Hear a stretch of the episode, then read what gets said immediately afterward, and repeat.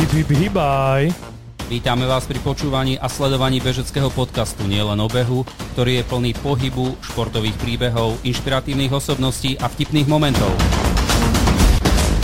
Tak neváhajte a poďte sa s nami hýbať. Ahojte, vítajte pri sledovaní, počúvaní ďalšej epizódy nášho podcastu Hip hip hip bye. Dnes na veľmi zaujímavú tému. Maťo, ahoj. Ahoj Peťo, a ja vás vítam. A dneska to opäť nebude bežecký podcast, ale pozrieme sa na iný šport, možno taký menej tradičný na Slovensku. Mega netradičný. Áno, čo vieš Peťo o ňom? Ešte neprezradíme názov. No neviem, ale keď som navrhol pred nahrávaním, že poďme to vyskúšať, tak som bol usmernený, že vzhľadom na moju fyzimóniu to nemáme skúšať. Takže veľa o ňom neviem a verím tomu, že dnes sa veľa dozviem. Áno, áno, a ja verím, a teda je mi cťou privítať u nás v štúdiu majsterku sveta, majsterku Európy. A teraz všetci rozmýšľajú v čom. Áno, a volá sa Barbora Bajčiová. Ahoj. Čaute chalani. Ahoj. A sme radi, že si tu, a ten šport, o ktorom sa budeme baviť dneska, sa volá Arm Wrestling, alebo po slovensky pretláčanie rukou. Takže toto je šport dneskajšej témy a tešíme sa veľmi na to. Veľmi sa tešíme. Netradičný šport dvojnásobne, pretože možno tak bolo, alebo je stále zafixované, že tento šport robia predovšetkým muži. Je tam taká tá stigma okolo tých žien a musím práve že opraviť, že práve my ženy sme na Slovensku že mega úspešné a pozdvihujeme to Slovensko v tomto športe. Ťaháte tých mužov dopredu. Áno. Máme motiváciu. Tak vždy ženy boli tie, ktoré udávali smer, a tu sa to len potvrdzuje. No dobre, tak ako každý host, tak aj teba čaká na začiatku zahrievacia rovinka. Už som ťa troška s ňou oboznámil, tak dúfam, že nemáš stres. Nie, teším sa. No dobre, tak ja ťa odštartujem a teda ty budeš mať tých 20 sekúnd na to, aby si nám povedala nejaké slová, ktoré ťa vystihujú, ktoré nám chceš povedať. Takže ideme na to, tak pripraviť sa, pozor, môžeš. Pretlačenie rukou, arm wrestling, majstrovstva Európy, majstrovstva sveta, majstrovstva Slovenska. Prosím ťa, pomôž. Slovenská národna liga v pretlačení rukou. Pravá ruka, ľavá ruka, seniorská kategória, juniorská kategória, kategória masters, kategória disabled, zdravotne znevýhodnený. Dosť. Titul na pravú, titul na ľavú ruku. Tréningy, sparring tréning. Dobre, už 20 sekúnd ubehlo. Fakt stačí, dobre? Ja som stihol také skratky, že SNLV, to je nejaká slovenská, neviem aká liga. Super, Slovenská národná liga. Národná liga, super. Myslím, Maťo, že budeme dlho identifikovať, čo sme si za skratky urobili. No ale ty, keď majstrovstvá Európy sveta, to musí MSME. To mám, ja ti to môžem aj ukázať. Pozri, MSME, ale potom mám SNLV arm. SNLP, Slovenská národná liga pretláčaní rukou. No, dobre. Rukou, dobre. OK, no tak takúto zahrievaciu rovinku sme tu už dávno nemali, si to na nás riadne vychrlila. Asi vypneme aj kúrenie, ktoré tu máme. No a tak poďme sa troška povenovať tomu, čo si robila od mala, že či to bol hneď ten arm wrestling, ale ja čo o tebe viem, tak najskôr to bol futbal. Tak ja som to detko, ktoré vyrastalo na tom futbalovom ihrisku. Mala som aj takéto rodinné zázemie. Otec bol futbalista, starší brat bol futbalista a tiež to detstvo som strávila na tom futbalovom ihrisku so svojimi rovesníkmi. Hrávala som dlhé roky za obecný klub v Žaškove. Potom, keď už človek prestúpi na tú strednú školu, ja som chodila na obchodnú akadémiu v Dolnom Kubíne, tak tie priority sú troška iné. Ale snažila som sa venovať týmto kolektívnym športom, či už to bol volejbal, florbal, basketbal s mojou výškou. A potom prišla taká zaujímavá ponuka od telocvikára, že skúsi taký, že veľmi netradičný šport pre dievčatá, že videl vo mne takú tú silnú ženu, emancipovanú, vysokú, silnú, pevnú, tak ma zavolal, že poď skúsiť. Skúsila som, vyhrala som a som tu.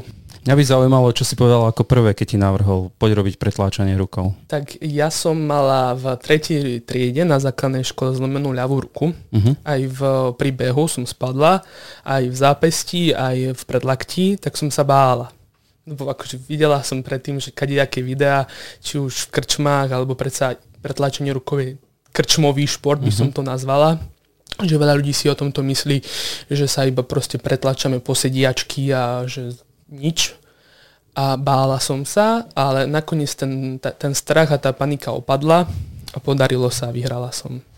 Ale tá reakcia bola, že OK, idem to skúsiť. Idem to skúsiť a uvidím, čo potom ďalej. A to bola taká, že stredoškolská súťaž, organizovali ju už moji kolegovia terajší v reprezentácii a ja som sa akože fakt že bála, že o tomto pretláčaní ani som necvičila nič, ani som nevedela, že techniky, pravidlá, som sa nejak postavila za stôl a s tou hrubou silou som tie superky porážala. A vrajím, podarilo sa mi vyhrať a zistila som, že wow, že asi nejaká nová vášeň. A potom som neskôr išla aj do klubu a začala som tomuto športu venovať na 100%. Nebolo to taký kontrast oproti tomu futbalu a tým pohybovým hrám, kde sa reálne hýbeš a tu stojíš? Určite áno. A potom už prišlo aj takéto ťažšie rozhodovanie, lebo stále som hrávala ten volejbal. U nás začal trénovať v Kubíne Braňo Skladaný, dlhoročný reprezentant a takisto tréner slovenskej reprezentácie vo volejbale. A už sa začalo to vyberanie, že buď začnem sa venovať tomuto pretláčaniu, že čisto iba posilovaniu, fitness a tak, alebo už sa presuniem na ten volejbal, ale srdiečko zahlásilo, že pretláčanie, tak sa pretláčame. Mm-hmm. No tak to je zaujímavé, lebo ako vravíš, že si bolo také živé dieťa, tak možno aj ťažké rozhodnutie troška ustúpiť od toho pohybu a začať sa venovať tomu posilovaniu. Potom ešte prišiel taký zlom, kedy pred 4 rokmi ešte v maturitnom ročníku som si vyhodila koleno, takže prišiel úraz, takže už sa to tam potom rozhodlo, že čisto ostanem iba pri tomto posilovaní a pri arm wrestlingu, že už jednoducho tie kolektívne športy, to koleno není už v takom dobrom stave, aby som sa tomuto mohla venovať naplno. Čiže koleno až tak nepotrebuješ pri arm wrestlingu? Nepotrebujem, no. Potrebujem stať, ale koleno nepotrebujem. Hej. A aká bola reakcia tvojho okolia, rodičia? Tak boli sme na strednej škole, kde tam som mal mnoho spolužiakov zo základky, veľa kamarátov, takže tí boli akože unesení z toho, že dievčina zo Žašková vyhrala. Rodičia boli dosť prekvapení, hlavne mamina, pretože ako si spomínal, je to dosť netradičný šport pre dievčatá a hlavne ešte silovo, ale boli radi, že nesedím ako za pecou, že proste že niečo robím, niečomu sa venujem, niečo ma naplňa, videli, že ma to proste baví. A neskôr ma začali v tomto aj ďalej akože podporovať. Prišla ponuka na majstrovstvá Európy, na majstrovstvá sveta, kde boli tam so mnou, takže bolo to fajn. A ešte najväčšiu takú radosť mal brácho, pretože brácho študoval v Tvrdošíne, kde robil aj on takéto súťaže, kde som mu chodila pomáhať, aj organizovať a tak je to asi troška iné, keď sa ten starší brat medzi chlapcami troška zahrá na to ego, že ja mám sestru, ktorá sa pretláča, tak vybuduje si troška rešpekt aj medzi tými kamarátmi. Odtedy všetci chceli s tebou chodiť vonku na diskotéky. Zas nie som taký typ. A v podstate táto rozprávka sa takto vyvíjala, že v podstate zo školskej telocvične až by som povedal, že k finálovému stolíku na majstrovstvách sveta. Vyzerá to veľmi jednoduchý príbeh, ale k tomu sa ešte dostaneme, čo všetko viedlo, alebo čo ťa postretlo.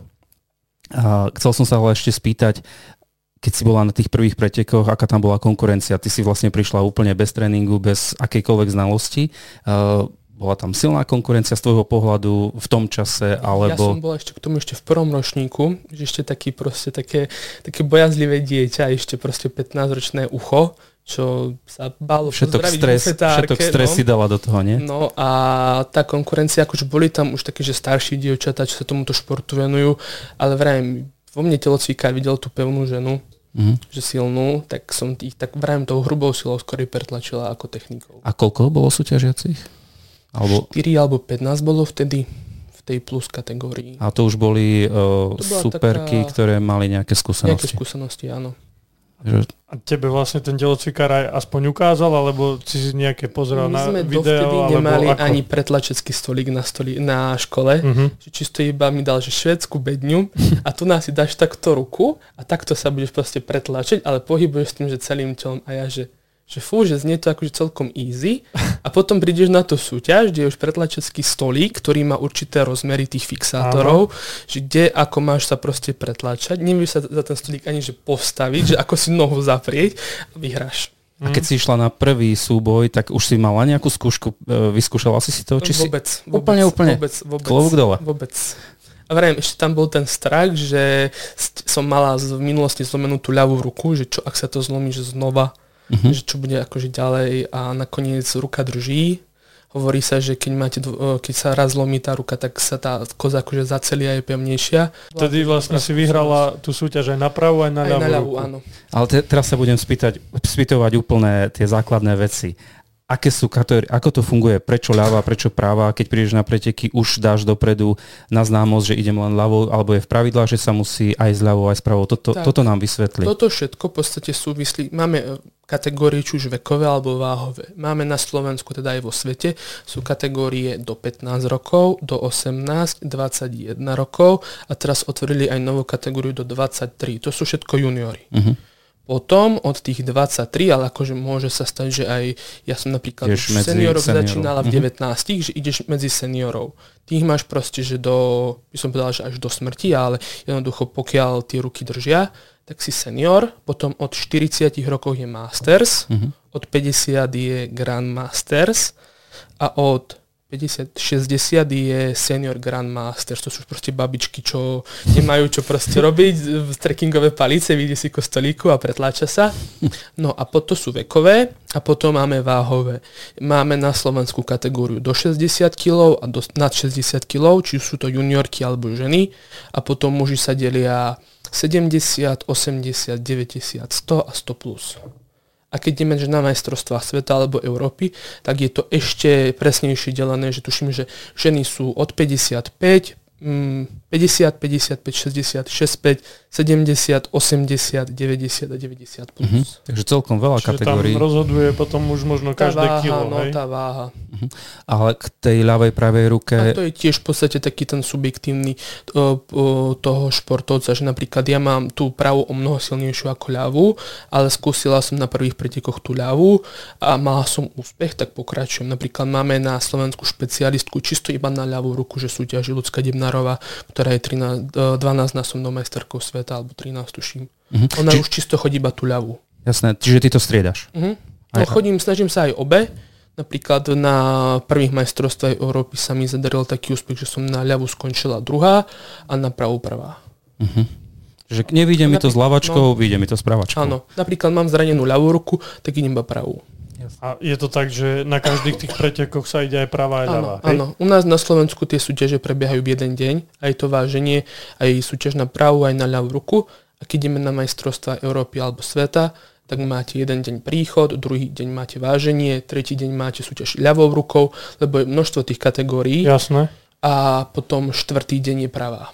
No a keď je na Slovensku ľava pravá, tak sa tie body nejako spočítavajú, tie víťazstvá, alebo nie. Samostatne to ide úplne súbežne. Áno. Aby sme to ešte tak ozrejmili, tak ty vlastne na Slovensku si vravela, že sú len do 60 a na 60, čiže na Slovensku si na 60 kg.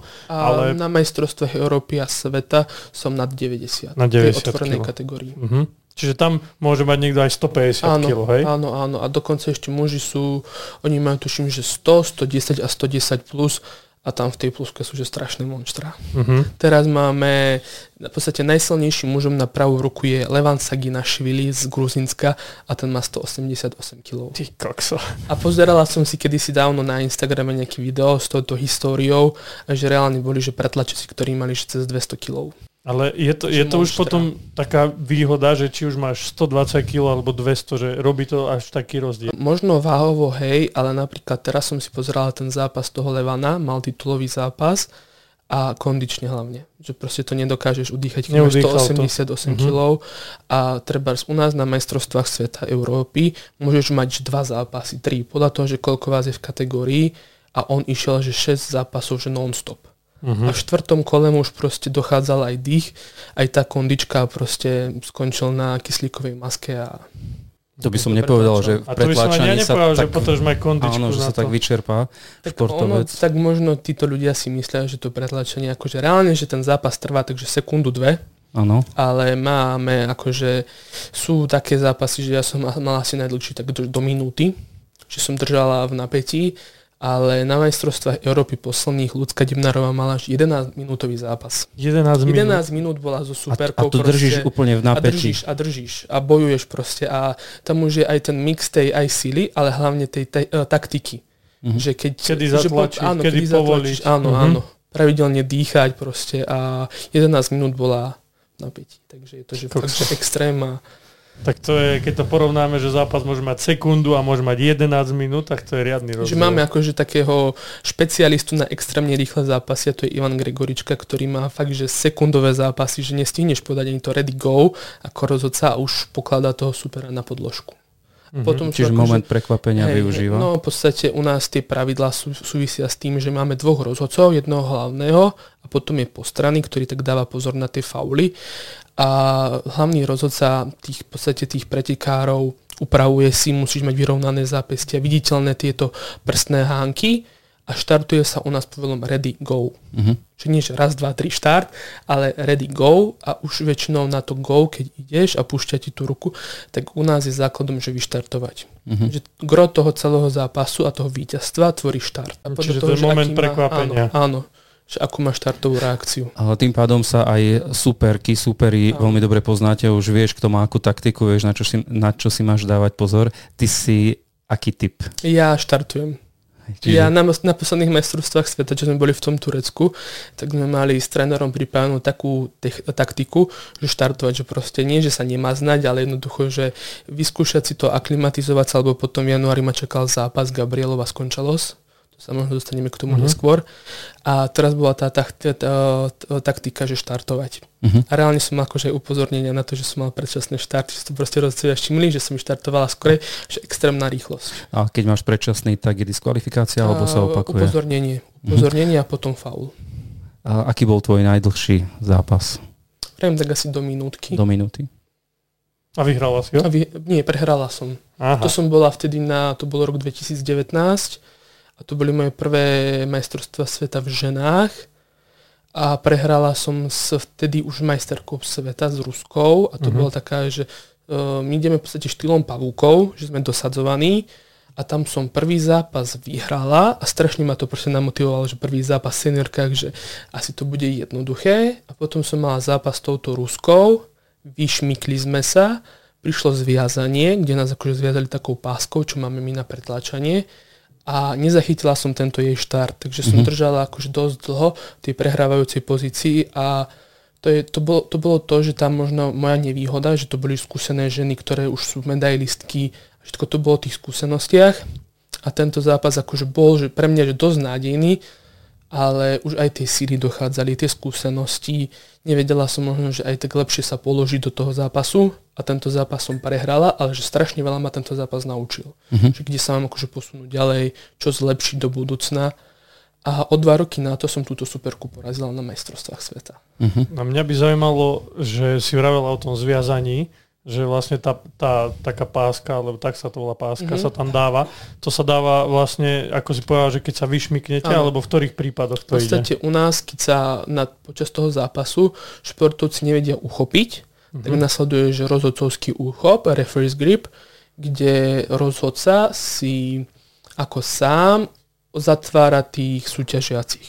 Tu ako náhle sa niekto pohne, tak má faul. U nás 2 fauly znamenajú prehru. Ako náhle sa tí pretláčači alebo tí športovci vyšmyknú, tak nasleduje strep, ako zviazanie tou páskou, kde už v podstate sa nedokáže vyšmyknúť. Už je to iba o tej kvázi tej technike a tej hrubej sile. Lebo to som si všimol, že niektoré zápasy sú aj také, že niekto to naschvál robí, že sa vyšmykne a znova sa vyšmykne. No, lebo vie napríklad, že ja napríklad som tiež na tú pásku silnejšia, pretože už používam ako keby tú hrubú silu pri tom. Že tam tá technika troška ide bokom, hej? Bo to ti troška obmedzuje aj to zápestie a potom záleží od toho, že akou technikou sa venuješ, že či si spotka, že to je v podstate ako, že čisto, že bicepsovo, že na tú hrubú silu, alebo si vrchár, kedy ako napríklad ja som vrchárka, pretože mám aj predispozične tú ruku tak stavanú, že na vrch, že dlhé predlaktie, dlhé prsty a fungujem štýlom tie rotácie na vrch, takzvanú pronáciu a tam väčšinou sa tak vyšmykujeme, že... keď sa stretnem buď s tou spotkárkou alebo čisto iba s vrchárkou a už potom viem, že mi treba drží biceps dobre a takisto tento bok, ale viem, že mi nedrží to zápestie, tak sa radšej vyšmyknem a... Jasné. Čiže to je tá taktika. No. A ešte, keď si vravila o tom, že si držala tú minútu v tej pozícii akože obranej, tak z nej sa dá ešte stále vyhrať? Dá sa. A to možno ešte u mňa, teraz som si akurát to všimla, že kľudne som mohla spraviť faul. A išli by sme odznova. Že sa mohla vyšmyknúť, alebo čo? Alebo som mohla zdvihnúť iba lakeť. Aha. U nás v podstate, keď máme tie fixátory a u nás fauly sú, že keď z toho fixátora mi spadne lakeť alebo ho zdvihnem. Uh-huh. Akurát, vrajem, to som bol ešte taký sopliačik 19-ročný, taký, že neskúsený a už viem, že by som to spravila trocha inak v tom zápase teraz. Dá sa to ešte, keď držíš ako keby tou silou a tlačíš aj ten lakeť, dá sa ho aj tak zodvihnúť? Dá sa. Hej? Prajem to, ale to musíš vedieť. No jasne. Ale potom je len automaticky znovu nový súboj, nie sú tam nejaké trestné niečo. Mám faul a v podstate začíname od znova. Ako náhle mám, že 2 fauly, tak prehrávam. Aha, takže predsa len nie je to úplne voľné. A od toho je aj ten druhý rozhodca, ten postranný, ktorý je dole pod tým stolíkom a sleduje ten pohyb toho lakťa. Lebo my akože sa po tom fixátore hýbať môžeme s tým lakťom, ale vrajím, nemôže nám spadnúť alebo nemôžeme zdvihnúť. Mhm. Vlastne ten fixátor, aby ste to vedeli aj diváci predstaviť, je taká obdĺžniková penová. Štvorec, no väčšinou to má 10x10, tužím, že centimetrov. Mhm. Taká penová ako podložka je to. A na ňom máte vlastne umiestnený ten lakeť. Áno. A potom ešte, keď sme už pri tom stolíku, tak by sme sa mohli ešte porozprávať o tom madle, alebo držadle, ktoré tam máte, tak to slúži na čo? Náš stolík má v podstate nejaké určité rozmery. Je to, neviem vám povedať teraz v centimetroch, ale je to v podstate obdĺžnik, kde sú tie 2 fixátory, na ktorých je položený lakeť. A potom sú bočné fixátory, na ktoré dorážame tie súperky. Áno. A potom je takzvaná taká rúčka, za ktorú sa musíme držať. Takže nemám ruku za chrbtom ako v krčme alebo za roh stola, ale mám ručku, za ktorú sa musím držať a ako náhle sa jej ručky pustím, tak mám takisto faul. A je to ako keby znateľne pomoc, keď sa držíš tej ručky a keď nie? Že v podstate u nás pri tomto pretláčaní používam že celé telo. Že nepoužívam len tú ruku, ale takisto používam celé to telo, že zapájam ramena, zapájam chrbát, brucho, takisto nohy. Takže je tu dosť aj taká pomoc. Že keď sa držíš tou druhou rukou, tej ručky, tak aj tá ti vlastne pomáha v tom, že ako priťahuješ sa k nej, hej? Tak by som to možno troška nazvala. A ešte potom ma zaujíma, ten stolík je vlastne otvorený, čo sa týka dole, keď ideme. Áno. Že tam sú 4 nohy v rohoch. Áno. A vy vlastne ste pod tým stolík, ako keby nohami sa môžete nejak zapierať do toho stolíka? Áno. Dokonca u nás je ešte takéto pravidlo, že minimálne 1 noha musí byť na zemi. Takže tu v podstate, keď idem treba súťažím ľavou rukou, tak si ľavú nohu môžem zaprieť o stôl. Čiže štetou si môžeš pomôcť. A takisto si ju ešte môžem zaprieť o tú nohu oproti, len tam je to riziko, že mi to super môže skopnúť tú ruku, tú nohu. Takže vy sa ešte aj kopať môžete pod stolom. Môžeme sa, áno. Ty kokso. No, celé som sa snažil si to teraz predstaviť, ale ten stôl je voľne položený. Áno. A stojíme za tým stolíkom, to je hlavne dôležité, že my sa pretlačame po stojačky, že nie veľa ľudí si proste myslí, že po sediačky, to majú zasa tie kategórie disable, že vozičkári sedia, ale my stojíme za stolíkom. Tak to asi súvisí aj s tým, čo si vravila, že tam používa celé to telo, že keby si sedela, tak tam sú tie nohy odpojené. Určite áno, takže my... A nestane sa, že ten stolík má nejakú labilitu? Určite áno. A hlavne pri týchto ťažkých kategóriách, že hoci kedy sa stane, že keď sú proste 150-kilový chlapi oproti sebe, tak sa dokonca ešte som videla nejaké video aj v ženskej kategórii, že dokonca žena odpadla počas zápasu, že jednoducho neudýchala a stiahla tú superku ešte so stolíkom na svoju stranu. Zaujímavé. A to boli ešte k tomu aj zviazaní. Aha. Takže to je to najhoršie. Že... Ale keď vravíš neudýchali, stále mi to nejak nesedí k tomuto športu. Nie, že by to nebolo možné, je to možné, alebo deje sa to. Aké máš vtedy tepy, alebo na aké hodnoty asi ideš? Tak toto som ešte nesledoval, ale pozriem si to. Ale je to akože hlavne aj ten adrenalín spraví svoje. Jasné. A to burcovanie, pretože ja som dosť taký typ človeka, že si aj pustím tú hudbu agresívnu, aj si poskáčem, aj si zakričím dokonca počas zápasu, aj si buchnem do toho stolíka a to srdiečko potom akože dostáva do zabrať. Takže záleží akože od viacerých aspektov. A je to sranda. No ale preto si možno aj zadýchaná, lebo aj ako keby tá ruka potrebuje, tie svaly potrebujú okysličovať, takže dýchaš aj kvôli tomu. Pravidelne dýchame a to sa snažím učiť aj tie mladšie generácie, pretože strašne veľa ľudí je takých, že sa zapre a tlačí a do ničoho. Iba tlačí. Že prosím ťa, že dýchajú, pretože už to vidno aj na tých ľuďoch, že chytajú tú červenú farbu, že nevládzu dýchať, nevládzu potom ani nič proste, ani pracovať s tou hlavou proste. U nás, my sme takí, že dosť dynamický šport, kde zapájame či už aj to telo, aj tú silu a aj tú techniku. Uh-huh. Takže my sme dosť taký komplexný šport, v tomto by som povedala. Ja by som sa vrátil ešte na začiatok tvojej kariéry. Prvé víťazstvo si nám opísala. Dialo sa potom to, že si mala raketovú kariéru a už si len vyhrávala? Prišiel aj pád, prišla aj taká facka. U nás na Slovensku funguje teraz taký, no už dlhšie, funguje projekt, vlastne to, že silná ruka stredných škôl, uh-huh, alebo silná ruka stredoškolákov, z ktorej súťaže som vyšla v podstate aj ja. No a toto bola v podstate moja prvá súťaž, bola v apríli a potom do septembra bolo takéto tiché obdobie, neboli žiadne, no boli súťaže, ale o ktorých som nevedela. Uh-huh. A v septembri sme mali takú súťaž u nás na obchodnej akadémii a potom sa postupovalo do Tvrdošína na stredoslovenské kolo, kde už boli reprezentanti a tam sa mi podarilo vyhrať a postúpila som do finále, ktoré sa konalo v Dukle v Banskej Bystrici. No. A tu tam sa udialo niečo zaujímavé. No a tu proste, ako sa vraví, kosa padla, kameň padol na kosu, alebo tak. Tak. A tu som vyhrala prvé 2 zápasy a už som si akože myslela, že už ma nemôže nič prekvapiť, že už si to vyhrám. A prišla taká facka a to bol zápas vtedajšou už majsterkou sveta, uh-huh, čerstvou juniorskou s Miškou Koničovou, ktorá sa vrátila z majstrovstiev sveta a prvý zápas som prehrala. A to bola až moja prvá dosť taká dramatická prehra, dokonca som ešte počas toho zápasu spadla, uh-huh, a potom prišiel druhý zápas, druhá prehra a takéto položenie psychické. A znovu že... s Miškou? A nie, to bola už potom druhá superka. A ja som prišla v piatok večer domov uplakaná, plakala som mame na pleci, že proste, že sa mi nepodarilo. Nechcela som ani týždeň ísť do školy, proste, že pre mňa taká hamba, že jednoducho, že 3 súťaže predtým som vyhrala a potom prišla taká facka, ktorá prišla, myslím, ešte v pravý čas, pretože už som vedela, že jednoducho musím začať niečo pre to robiť, spraviť už fyzický alebo psychický progres. Začala som cvičiť. Začala som chodiť do fitka, dostala som sa potom neskôr do klubu a vedela som, že keď chcem tie superky porážať, tak musím preto niečo spraviť. Mm-hmm. Nie je to len o tej hrubej sile, ktorú som mala geneticky danú od malička, ale je to aj o tom proste o tom, že čo musím ešte preto viacej spraviť. No a tým pádom prechádzame k tréningu. Čo predstavuje tréning človeka, teba alebo ľudí, ktorí sa venujú tomuto športu? Tak by som povedal, že klasické to fitness posilovanie, uh-huh, že zamerať sa na tú každú svalovú partiu. Ja mám tak ten týždeň rozdelený, že mám tých 5 až 6 tréningov, že pondelok cvičím prsia, v útorok mám špecifický tréning na pretláčanie, kde cvičím kladivový biceps, to horné zápästie, pronácie, prsty. To sa ako cvičí?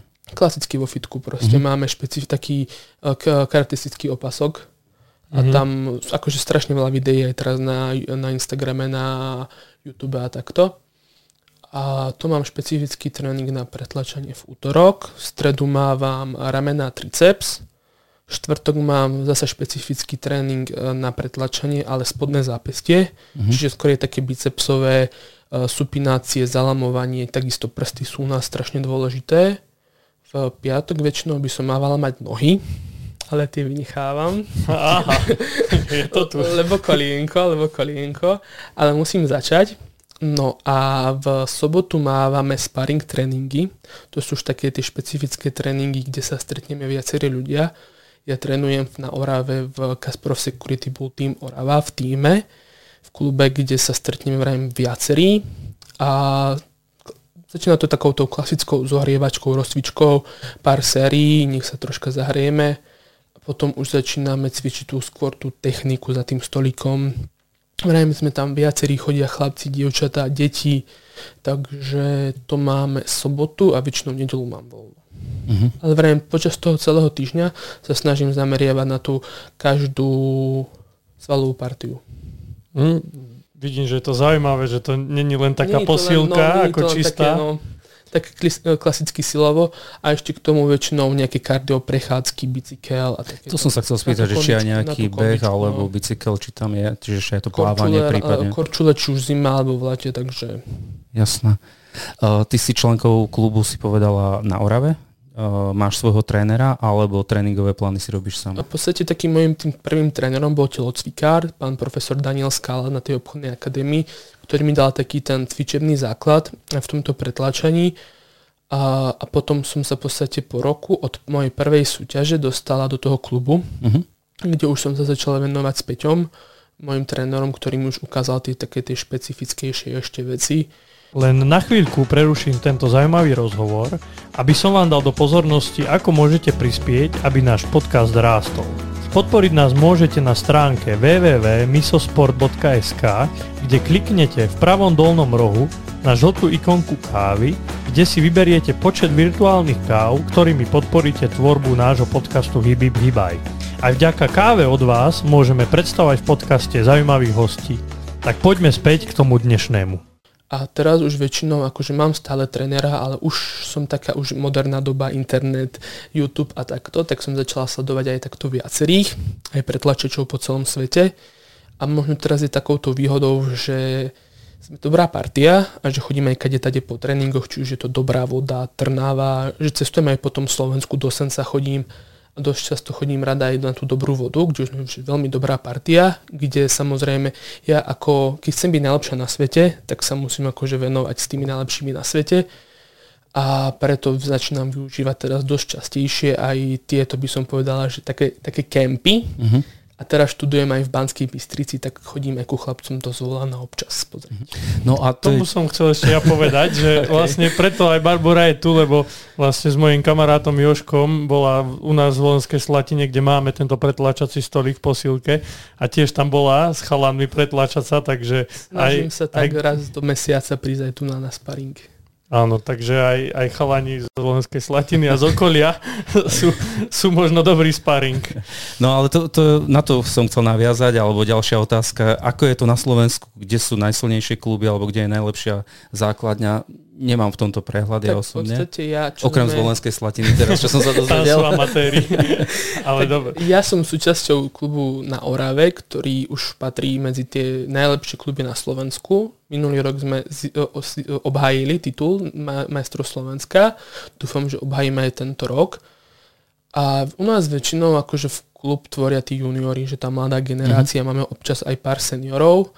A keďže sa potrebujem už porovnávať s tými najlepšími, tak preto chodím na západ, na západné Slovensko, čiže je to Trnava. Tam je silná základňa. V Trnave máme, je Rebeka Martinkovičová, ktorá je 7-násobnou juniorskou majsterkou sveta. Senci je 12-násobná seniorská majsterka sveta Ľudmila Debnárová. Na Dobrej Vode je Ivan Grigorička, ktorý bol bronzový medailista, či už z majstrovstiev sveta alebo Európy. Máme, vrajím, ten západ je dosť tak medailovo, akože dosť úspešný.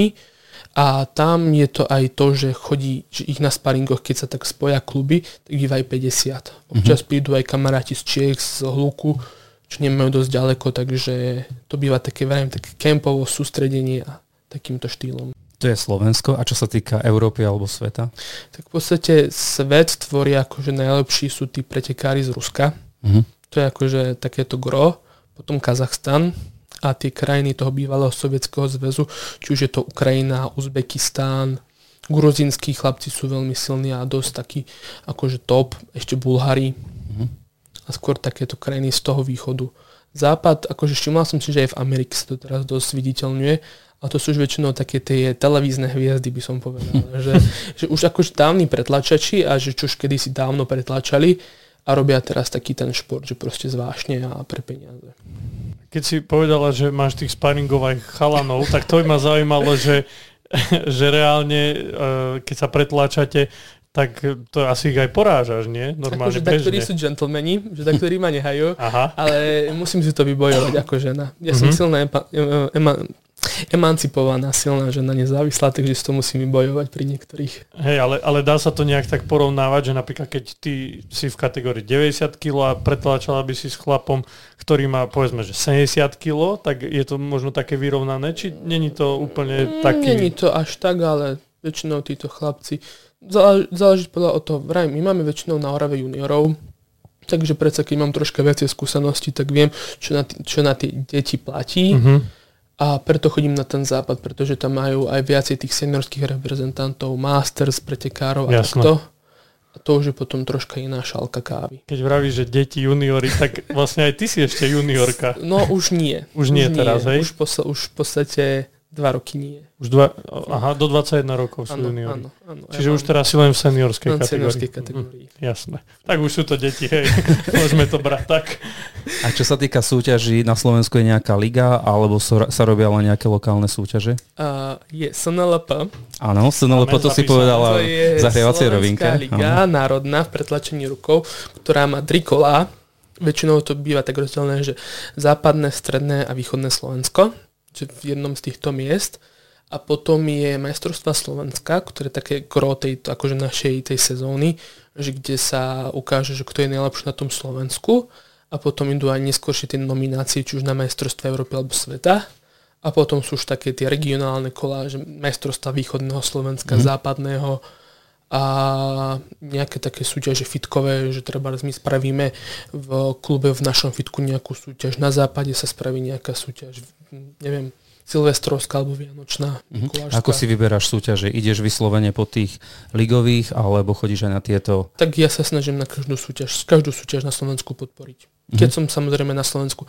Teraz sa dosť často stalo, že sme boli v zahraničí, keď bola aj táto liga v Kokave, nad Rímavicou bolo kolo, a to sme boli akorát vo Švajčiarsku, takže snažím sa akože podporiť každú, hlavne aj ako športovkyňa, ale už som aj rozhodkyňou na Slovensku, takže už aj rozhodkyňou. To je ďalší level, čiže sa tomu venuješ, lebo ja som sa ťa chcel spýtať, ale k tomu sa možno ešte dostaneme, ale keď si to už načala, či aj trénuješ, respektíve či rozhoduješ, už si začala aj trošku na to odpovedať. Som rozhodkyňou a mám spravený aj trénerský kurz tej tretej najnižšej triedy, a snažím sa troška aj tých juniorov posúvať ďalej a venovať sa im. Odozdávať im tie moje skúsenosti, aj keď som stále ešte mladá, že tých skúseností nemám až tak toľko, ako treba môj tréner, ale snažím sa im pomôcť, čo sa len dá. Tak určite z tých vrcholných podujatí máš nejaké skúsenosti, keďže za chvíľu sa budeme rozprávať aj o tých majstrovstvách sveta. No a mňa by zaujímalo teda, že na tom Slovensku, keď vravíš, že máme túto ligu, tak vlastne ty aj prehráš niekedy? Nie. Naposledy... Nechcem byť, že namyslená, alebo že hore nos, ale že nie. Naposledy na strednej škole však. No, na majstrovstvách sveta ešte tých seniorských v podstate. K tomu sa dostaneme, lebo odtiaľ máš veľa úspechov, veľa naozaj vrcholných výsledkov, tak to poviem. Maťo to už naznačila, ale si povedala, že silné zázemie je v Dolnom Kubíne. Námestovo skôr by som povedala. Že tam tá horná Orava, Oravská lesná. Čím to je, že odtiaľ pochádza najviac alebo najsilnejší pretekári? Tak u nás v podstate tá Orava je taká známa tým, že máme Ľuba Jagnešáka, ktorý je 7-násobný majster sveta. Môj trenér je 2-násobným bronzovým medailistom. Pôsobila u nás Snežana Babajeva, Ukrajinka, ktorá žila na Slovensku, ktorá je, tuším, že 8 alebo 9-násobná majsterka sveta, a asi to je to gro, a potom sa to tak začalo možno že aj popularizovať na tej Orave. Ja keď som začínala u nás v klube, tak sme boli, že traja. Som mal 2 chlapcov z Oravskej lesnej a neskôr sa to začalo tak viacej popularizovať. Robili sa rôzne súťaže a ono to aj vidno, že sa tí deti namotávajú. Že máme teraz dosť takú generáciu tých detí, ktoré sedia či za počítačom, tabletom alebo za televízorom, že ťahám proste ja tie deti na tie tréningy, čo je dosť smutné, ale jednoducho je taká doba. A stačilo nejaká možno reklama, či už Instagram, nejaké pekné video na YouTube, a tí deti sa ľahko dokážu zmotiť. Je nejaká asociácia na Slovensku? U nás je Slovenská asociácia.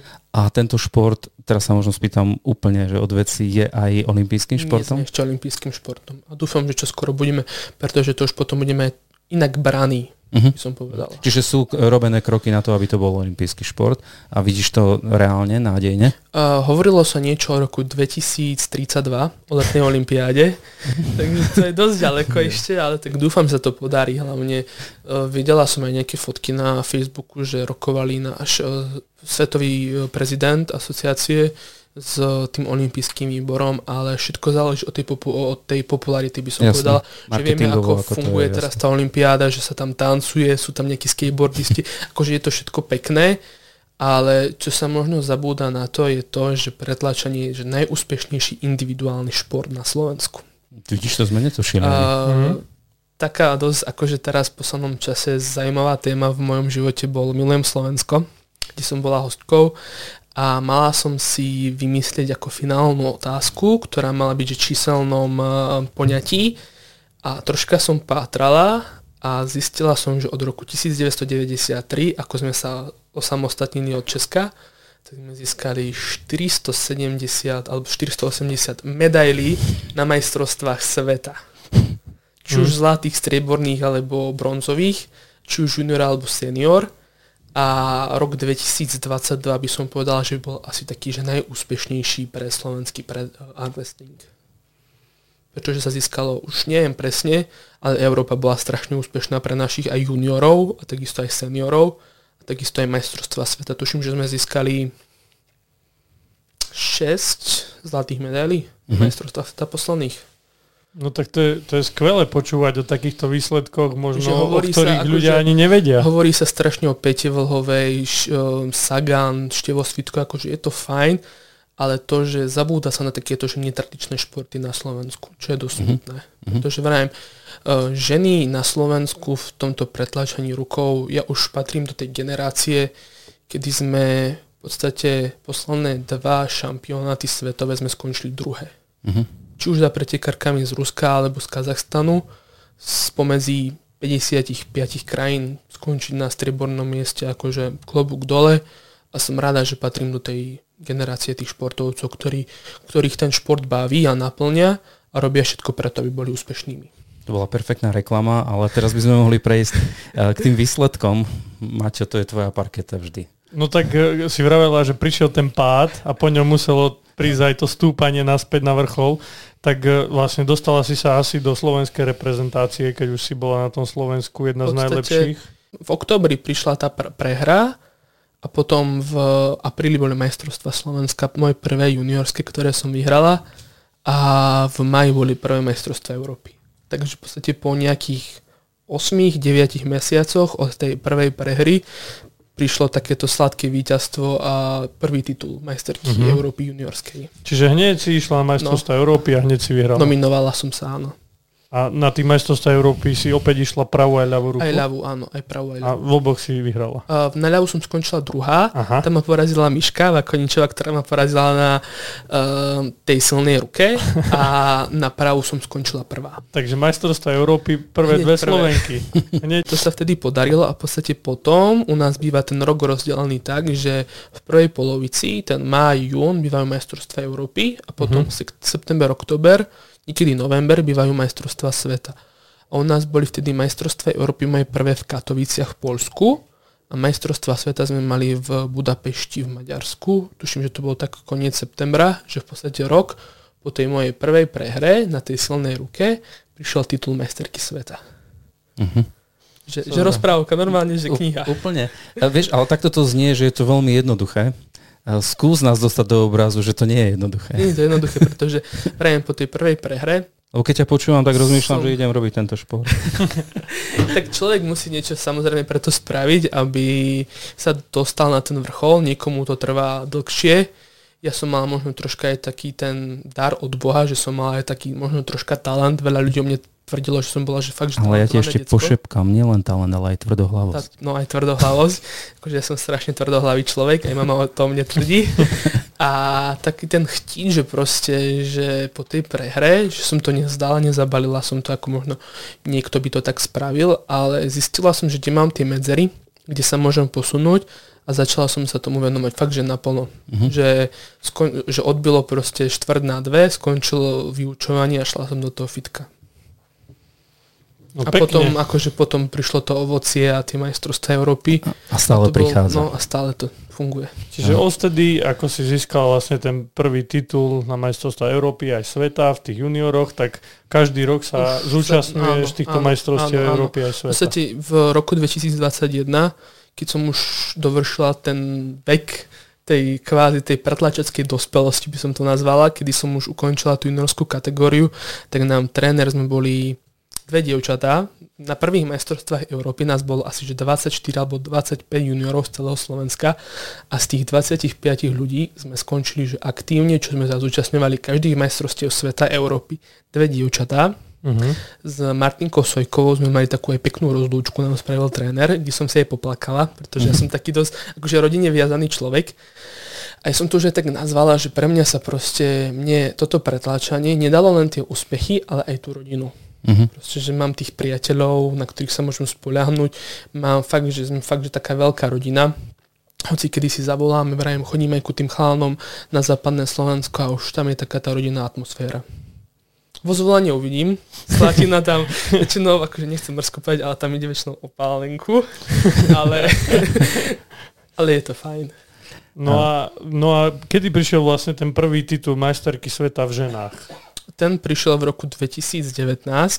Čiže to bol prvý krát, čo si bol? Áno, na pravú ruku. Tam na ľavú ruku som skončila 5. Tam boli tie dve prehry s tými ruskými pretekárkami, čo ma dosť akože zlomilo, pretože znova prehra po nejakom akože období, po niekoľkých rokoch, pretože vtedy som tú juniorskú kategóriu brázdila, by som povedala, že bez superky nejakej takej vážnejšej. Čiže to boli tie sekundové zápasy? Áno. A potom prišli tieto majstrovstvá sveta a rok 2019 bol pre mňa že dosť komplikovaný, hlavne psychicky, pretože tam bolo začiatkom roka je to zranenie toho kolena, maturita, príjmačky na výšku a podobne. A vôbec som akože nevedela, že či ten rok vôbec budem ešte súťažiť, pretože nasledovala po úraze, nasledovala operácia a podobne. A nominovala som sa na majstrovstvá Európy, ktoré som vyhrala, ale som si tak dupla v septembri, že chcem skúsiť aj tie ženy. Že mám 19 rokov, nevieme, čo bude akože do budúcna, že chcem skúsiť aj tieto ženy. Tréneri povedali, že dobre, fajn, že akože neboli nejaké akože očakávanie odo mňa, že či by sa mi akože podarilo. No a na ľavú som skončila 5.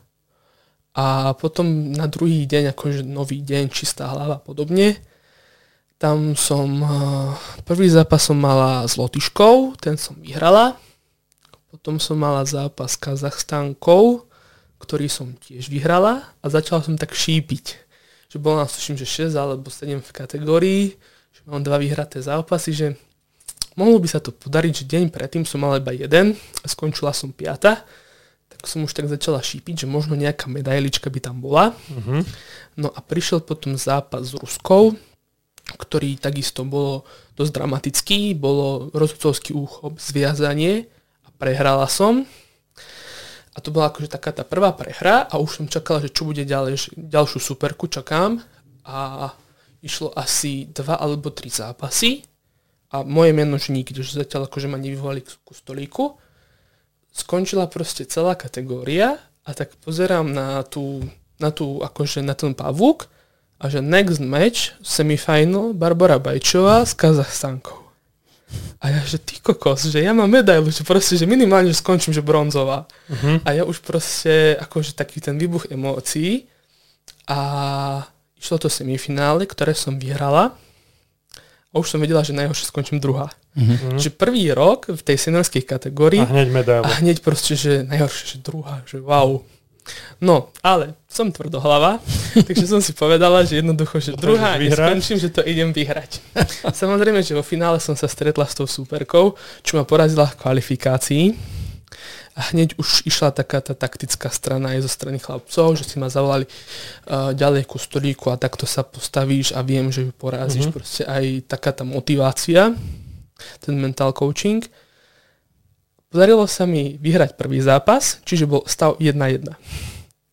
Išiel druhý zápas, ktorý sa mi podarilo vyhrať. Barborka Bajčová, majsterka sveta. Takže obrovská proste emócia a fakt akože prajem zažiť každému takýto pocit, aký sme zažívali my. A keď teraz vravíš o tom zápase, tak ten zápas sa hrá na 3 body víťazné? Alebo ako na 2. Na 2 víťazné body. 2 zápasy musíš prehrať. Keď 2 zápasy prehráš, tak pre teba automaticky súťaž končí. Jasné. Takže tá superka moja bola bez prehry, takže som ju musela 2-krát poraziť. No dobre, tak toto bol prvý titul majsterky sveta v tých ženách a prvé majstrovstvá sveta, no a asi tam bola aj tá motivácia, možno do ďalších rokov sa zlepší aj na tú ľavú ruku. Určite áno a potom v podstate to bol rok 2019, 2020 bola pandémia COVID, takže to už sme boli uzatvorení, to zrušili všetky majstrovstvá Európy aj sveta No, tam som mal v podstate rok na to, aby som sa pripravila, keďže neboli nejaké také vážnejšie súťaže. No a potom bol rok 2021, ktorý by som povedal, že hodnotím za jeden z najúspešnejších, pretože toľko zlata, ktoré som doniesla domov, tak akože nechcem byť, že namyslenie, alebo hore nos. To, ale vieš, tak si povedala, že toľko zlata, keby to bolo naozaj zlato, tak to by bolo úžasné. To bolo, že fakt, že úžasné. Ale vrajím, rok 2021 bol taký prelomový v tej kategórii, aj v tej kariére, pretože ukončila som tú juniorskú kategóriu s 7. titulom majsterky sveta, juniorskej, či už aj Európy, alebo sveta. Podarilo sa mi vyhrať majstrovstvá Európy seniorské, premiérovo. Vtedy sme boli v Litve, vo Vilniuse. A potom prišli tie majstrovstvá sveta. A je to úžasný pocit, keď idete po tú 4. zlatú medailu behom 6 dní a počujete slova toho komentátora, toho vyhlasovateľa, že Barbora Bajčiová zo Slovenska behom týždňa, 4. zlatá medaila, tak slzy v očiach a rozplakala som sa. Ale je zaujímavé, keď to takto rozprávaš, tak to sú za prvé obrovské úspechy, obrovská emócia. Ja si predstavujem tú konkurenciu, že nie je to jednoduché dosiahnuť a stále je ten šport, priznám sa, že ja som nezachytil niekde v hlavných správach alebo niekde, že by sa hovorilo vôbec o tom športe a takéto úspechy stoja za povšimnutie, tak preto sme radi, že teraz nám o nich rozprávaš. A ty si nám aj doniesla nejaké medaily ukázať, my sme si ich obzerali tu a niektoré sme aj poťažkali. Ktorú si najviac ceníš? Ťažká otázka, čo? Tak cením si v podstate, že každú, čo mám aj doma. Samozrejme taký ten prvý ten titul majsterky Európy, či už juniorský alebo seniorský. Tá prvá medaila vždycky. To je ktorá? Zaváži, tu nemám momentálne. Tu mám doma pekne na poličke. Vystavenú, čo sa pozerám každý deň na ňu, no keď som doma. Ale tak asi naposledy by som povedala, že túto, aj keď je strieborná, čo bola troška aj kritika z rodiny, z domova, z rodiny, pretože môj starý otec je akože najväčší fans, by som povedala, že po každej súťaži príde, čaká medailičky, ukáž, pochváľ sa. A toto bol zápas v Turecku, v Istanbule, na to už v podstate organizácia, by som povedala. Volá sa to, že East versus West. Prirovnala by som to možno, že k UFC alebo k Oktagonu v pretláčaní rukou. A tam sa mi podarilo poraziť 28-násobnú majsterku sveta z Brazílie, Gabrielu Vasconcelos v otvornej kategórii 80 kg plus. A dokázať svetu, že najsilnejšia žena na svete je zo Slovenska. To sa perfektne počúva a perfektne to znie. A ja keď som si robil aj tú prípravu, tak som videl, že tá Gabriela 10 rokov neprehrala a potom musela prísť Barbora zo Žašková a dať ju dole. No ale ten zápas, keď možno je to také pre teba teraz najväčší úspech, tak to môžeme tak prebrať, že ty si ho reálne prehrávala. Áno. Takže ten zápas sa nevyvíjal tak v môj prospech. A to ten úspech bol väčší, alebo to prežívanie? To ten adrenalín a proste keď u nás to, v tejto organizácii to funguje tak, že máte 5 zápasov, ktorých musíte vyhrať. No a ja som vedela, že aké má Gabriela silné stránky, že na čo si mám dávať pozor, že bola možno 2 hlavy nižšie odo mňa. Mala obrovskú proste ruku, masívne to predlaktie, malé prsty, silné zápestie. Videla som, aký je ten jej ťah na tú superku a prvé 2 zápasy som prehrala. Čiže bolo 2-0? Bolo 2-0, môj neprospech a bol tam so mnou aj tréner a bola tam so mnou aj kamoška Maťa Sojková a strašne veľa ľudí to pozeralo doma. Pozerali to naši, pozerali to kamaráti, v podstate celý svet tam to akože v pretlačení to sledoval. Sme sa tak pozerali dole po to pódium a boli tam pretekári z Gruzínska, z Ameriky, Ukrajinci, ktorí vo vás veria. Sú tam nejakí ľudia, ktorí vám akože doverujú. A zrazu, že 0-2. A ty si tak v hlave hovorí, že prosím ťa, že zobuď sa, že 2-0, že ešte jeden zápas a že prehráš. A ja už som v podstate mala takúto polročnú prípravu za sebou a hovorí si, že veď nezahodíš toho pol roka odriekania si nejakých vecí a tej ťažkej prípravy len kvôli tomu, že teraz že prehrávaš. Tak samozrejme, že zapla som aj tú hlavu a Bolo 2-1. A bol to len tvoja vnútorná motivácia, alebo prišlo aj niečo od trénera? Aj vnútorná, ale samozrejme aj tá vonkajšia z toho prostredia, bol tam ten tréner. Čo ti povedal? Bola tam kamoška, že akože boli sme tak nadstavení. Ja som bol akože hlavou nastavená, že tu proste chcem vyhrať. Že jednoducho chcem tento titul doniesť na Slovensko. Sľúbila som kamarátom, sľúbila som rodine doma, že tento titul pôjde na Slovensko, do Žaškova domov. A vravím... Barbora, veď sa zobuď, veď 0-2, prehrávaš. A zrazu som zapla tak ten motor v hlave aj v rukách a 2-1. Ako si vyhrala ten zápas na 2-1? Dosť taktiež dramaticky, tiež na pásku a podarilo sa mi to vyhrať a potom už to bolo také, to šlo, by som povedal, že samo. Uh-huh, uh-huh. Že bolo 2-1. Že už si zistila, že sa dá poraziť. Áno, uh-huh. Že, dosť, že každý sme poraziteľní. Čiže psychika začala zrejme pracovať aj na opačnej strane. Aj tá hlava. A zistila som, že videla som na nej, že bola dosť prekvapená, tá Gabriela, že prehrála po 10 rokoch, no veď práve. Ešte so sopľaňou, proste 22-ročnou slečnou a zrazu 2-2. A bolo, že teraz, že kto z koho, že ešte prepáč, aký je tam priestor od zápasu? Koľko času prejde od jedného k ďalšiemu súboju? Minútka pauza. To iba tak krátko? Hej. Myslím, že to je dlhšie. Minútka pauza, kým si vytrasieme ruku, troška sa napiť, nejaké informácie od trénerov a takto. A už som videla, že je nervózna, že už bolo 2-2 a už jej troška lepilo. Už zistila, že môže prehrať. Áno, a už som vedela, že ja som proste že na koni, že už je to dobré, lebo dovtedy som bola proste outsiderkou, že 5-násobná juniorská majsterka sveta sa nemôže porovnávať s 28-násobnou a s takou legendou, akože pre mňa je Gabriela aj po tomto zápase číslo 1, čo sa týka toho ženského pretlačenia, pretože dosiahla strašne veľa úspechov. Či už na tej svetovej pôde vyhrala veľa svetových pohárov, je to, že fakt, že keď poviete, že ženské pretláčanie, tak väčšina ľudí vám povie, že Gabriela Vasconcelos. Mm-hmm. Takže je to taký ten ženský fenomén, GOAT, by som to tak nazvala. Mm-hmm. A bolo 2-2 a už som proste sa tak aj usmieval, už som cítila, že dobre, že už viem, že proste môžem vyhrať. No a nasledovalo vyšmyknutie, páska. Ona sa vyšmykla, či ty? Hej, dostala faul. Už som videla, že je dobre. Uh-huh. Že už to mám vyhraté.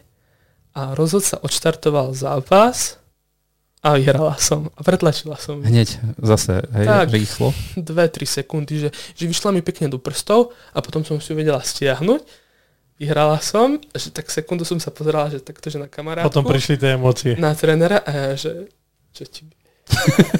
Že ja som proste, že porazila som Gabrielu, rozviazali nás a potom som sa hneď rozplakala, utekala som za trénerom, za tou kamarátkou a človek sa fakt, že ani neuvedomuje, že to bolo že sobota večer a ja som to uvedomila, že v pondelok večer, keď som videla záznam, že ty si ju proste porazila. Aká bola oslava. Ale nie, ja som sa ešte chcel spýtať, aká bola reakcia, jej reakcia. Tak samozrejme, že ten človek je sklamaný, keď prehrá.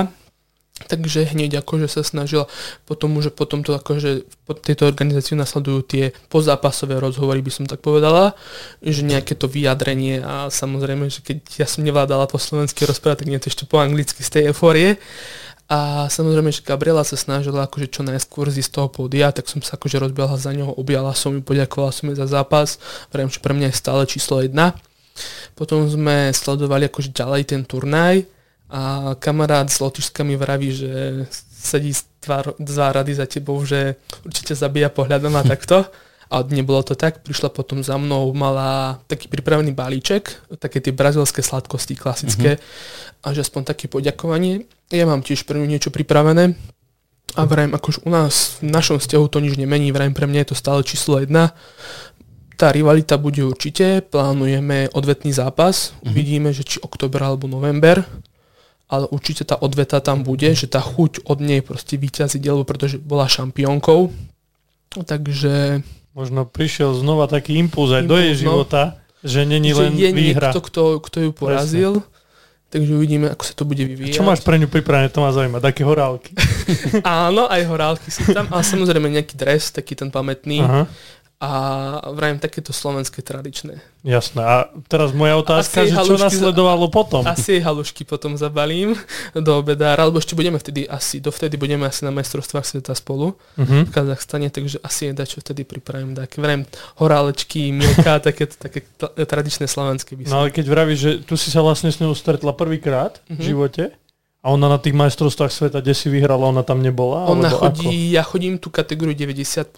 Aha. A ona chodila rôzne kategórie. Ona chodila do 70 kg, do 80 a teraz bola v kategórii do 90 kg. Aha. Takže my sme sa akože doteraz na majstrovstvách sveta spolu nestretli. Vždy ste sa vyhli. Mhm. Videli ste sa, ale ste sa nestretli. Áno, áno.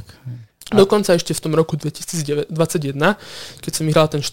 titul, tak je Engin Terzi, ktorý je promotérom tejto tureckej organizácie. Tak, bola i taká ruská, Irina Makejeva sa volá, a tu bola tiež niekoľkonásobná majsterka sveta. Ona je legendou. Gabriela je súčasnosť, pretože je to ešte stále aktívna pretekárka a mňa Engin nazval ako tou budúcnosťou toho svetového pretlačenia. Tak to a počuť akože takéto slova od niekoľkonásobného majstra sveta, vrajím, ja som sa strašne rozplakala, pretože ja si cením takýchto ľudí, čo robia pre tento šport niečo. A potom takisto aj od Gabriely sme sa potom rozprávali na bankete. Sice mala som akože troška vypité, lebo potrebuješ to osláviť. Jasné. A to je odpoveď na tvoju otázku.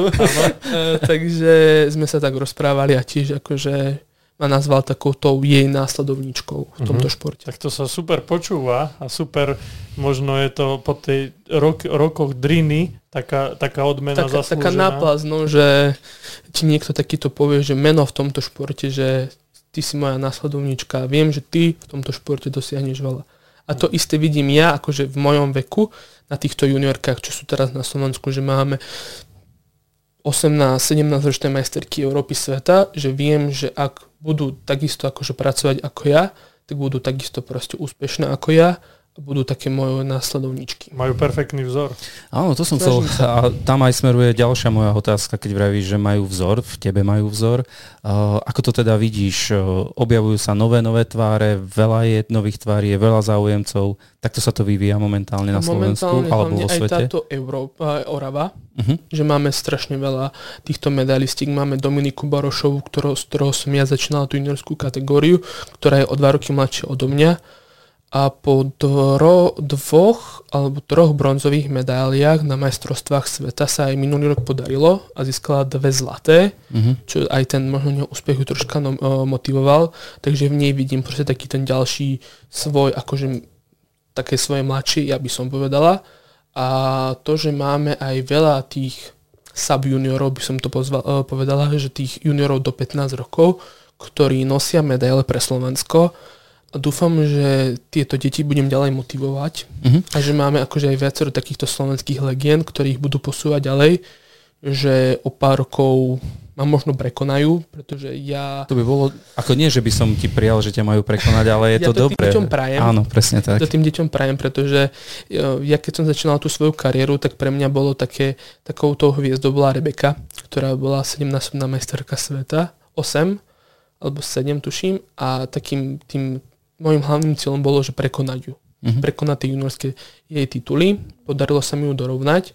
Teraz mám taký zárez si spraviť na Ľudku Debnárovú, ktorá je stále aktívna a ona má, tuším, že 12, zabudla som, že 12 alebo 13 titulov majsterky sveta.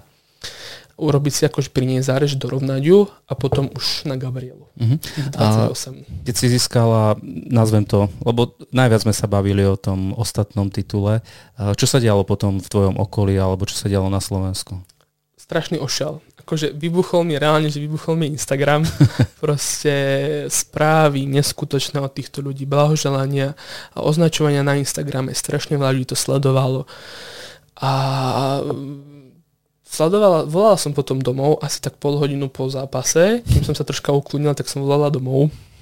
Stav 0-2, starka sa začala modliť, proste vzývala všetkých bohov, lebo detsko začalo prehrávať, tak sa začala modliť, čo bolo celkom aj dosť vtipné, keď mi to brat opisoval, lebo to pozerali doma, som im zaplatila pay-per-view, pozerali to v obývačke.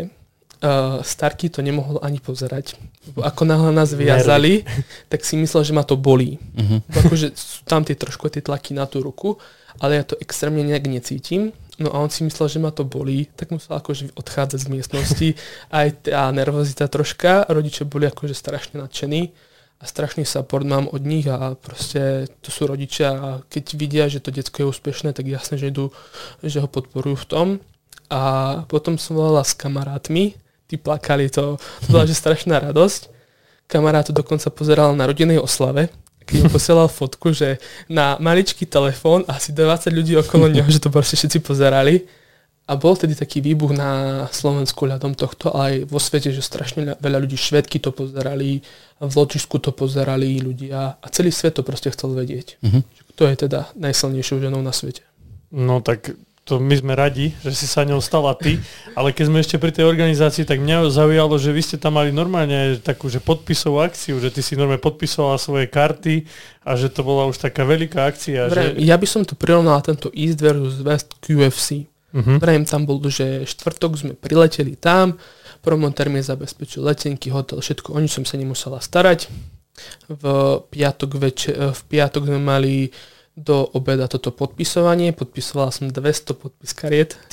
Akože postej mi odišlo normálne, že zápestie a hovorím, bola tá kamarátka so mnou, tá Maťa Sojková, že prosím ťa, že tu nám iba vystieraj a tak to ma akože podpisuj dáko proste, že už fakt, že nevládzem.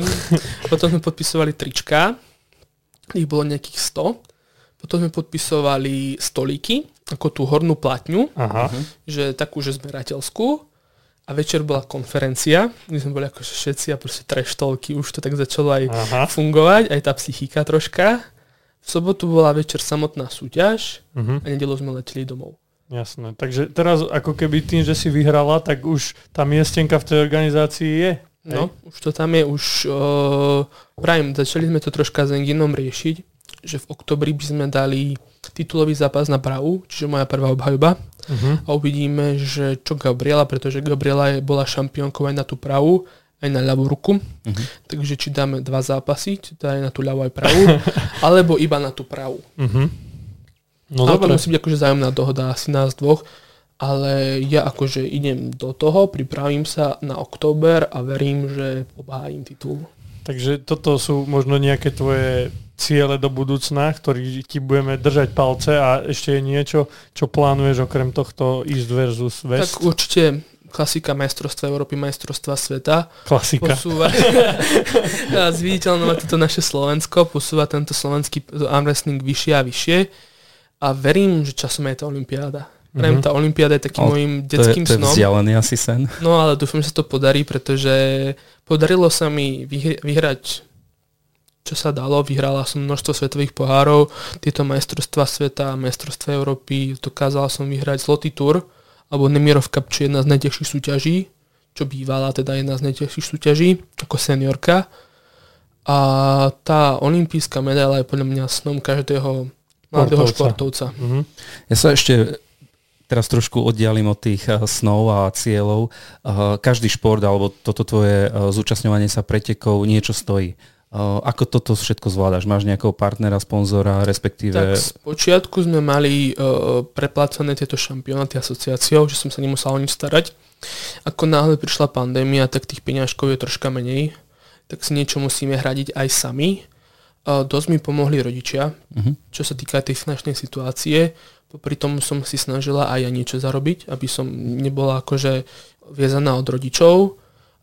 Podporila ma aj obec, v ktorej žijem, takisto aj klub ma podporuje a v poslednom čase som začala riešiť aj akože vlastných sponzorov, nejaké spolupráce, oslovila som nejaké značky, nejaké firmy, prišla prvá z Tigru, potom prišla druhá z jednej firmy z Nižnej, ktorá sa venuje výrobe pomôcok na cvičenie, regeneračným pomôckam a takto, čo ma strašne teší a verím, že budem toto Slovensko reprezentovať aj ďalej, že to budem posúvať a že tých spoluprác a tých sponzorov bude čoraz viacej. Tak veríme v to aj my.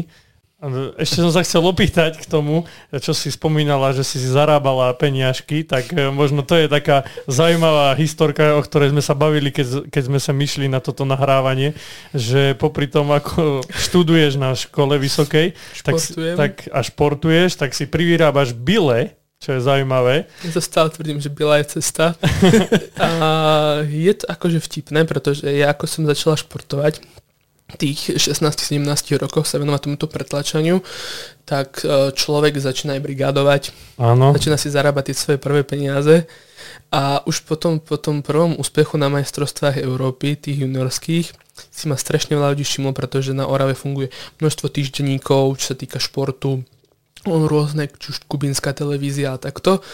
A začalo sa to tak propagovať, že je nejaká Barbora Bajčiová zo Žaškova, a zrazu vykladáte tovar v bile a osloví vás chalan, že či si sami môže spraviť fotku. A ja, že so mnou? A že prečo?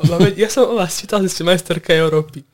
No a pokračujeme ďalej, zbierame tituly a stretávam sa s strašne vtipnými situáciami, pretože ja už brigádujem nejakých 6-7 rokov a je to akože úžasné, pretože aj po týchto majstrovstvách sveta v roku 2021 by ste to možno nečakali, ale ja som prišla v piatok domov, hneď v nedeľu do práce.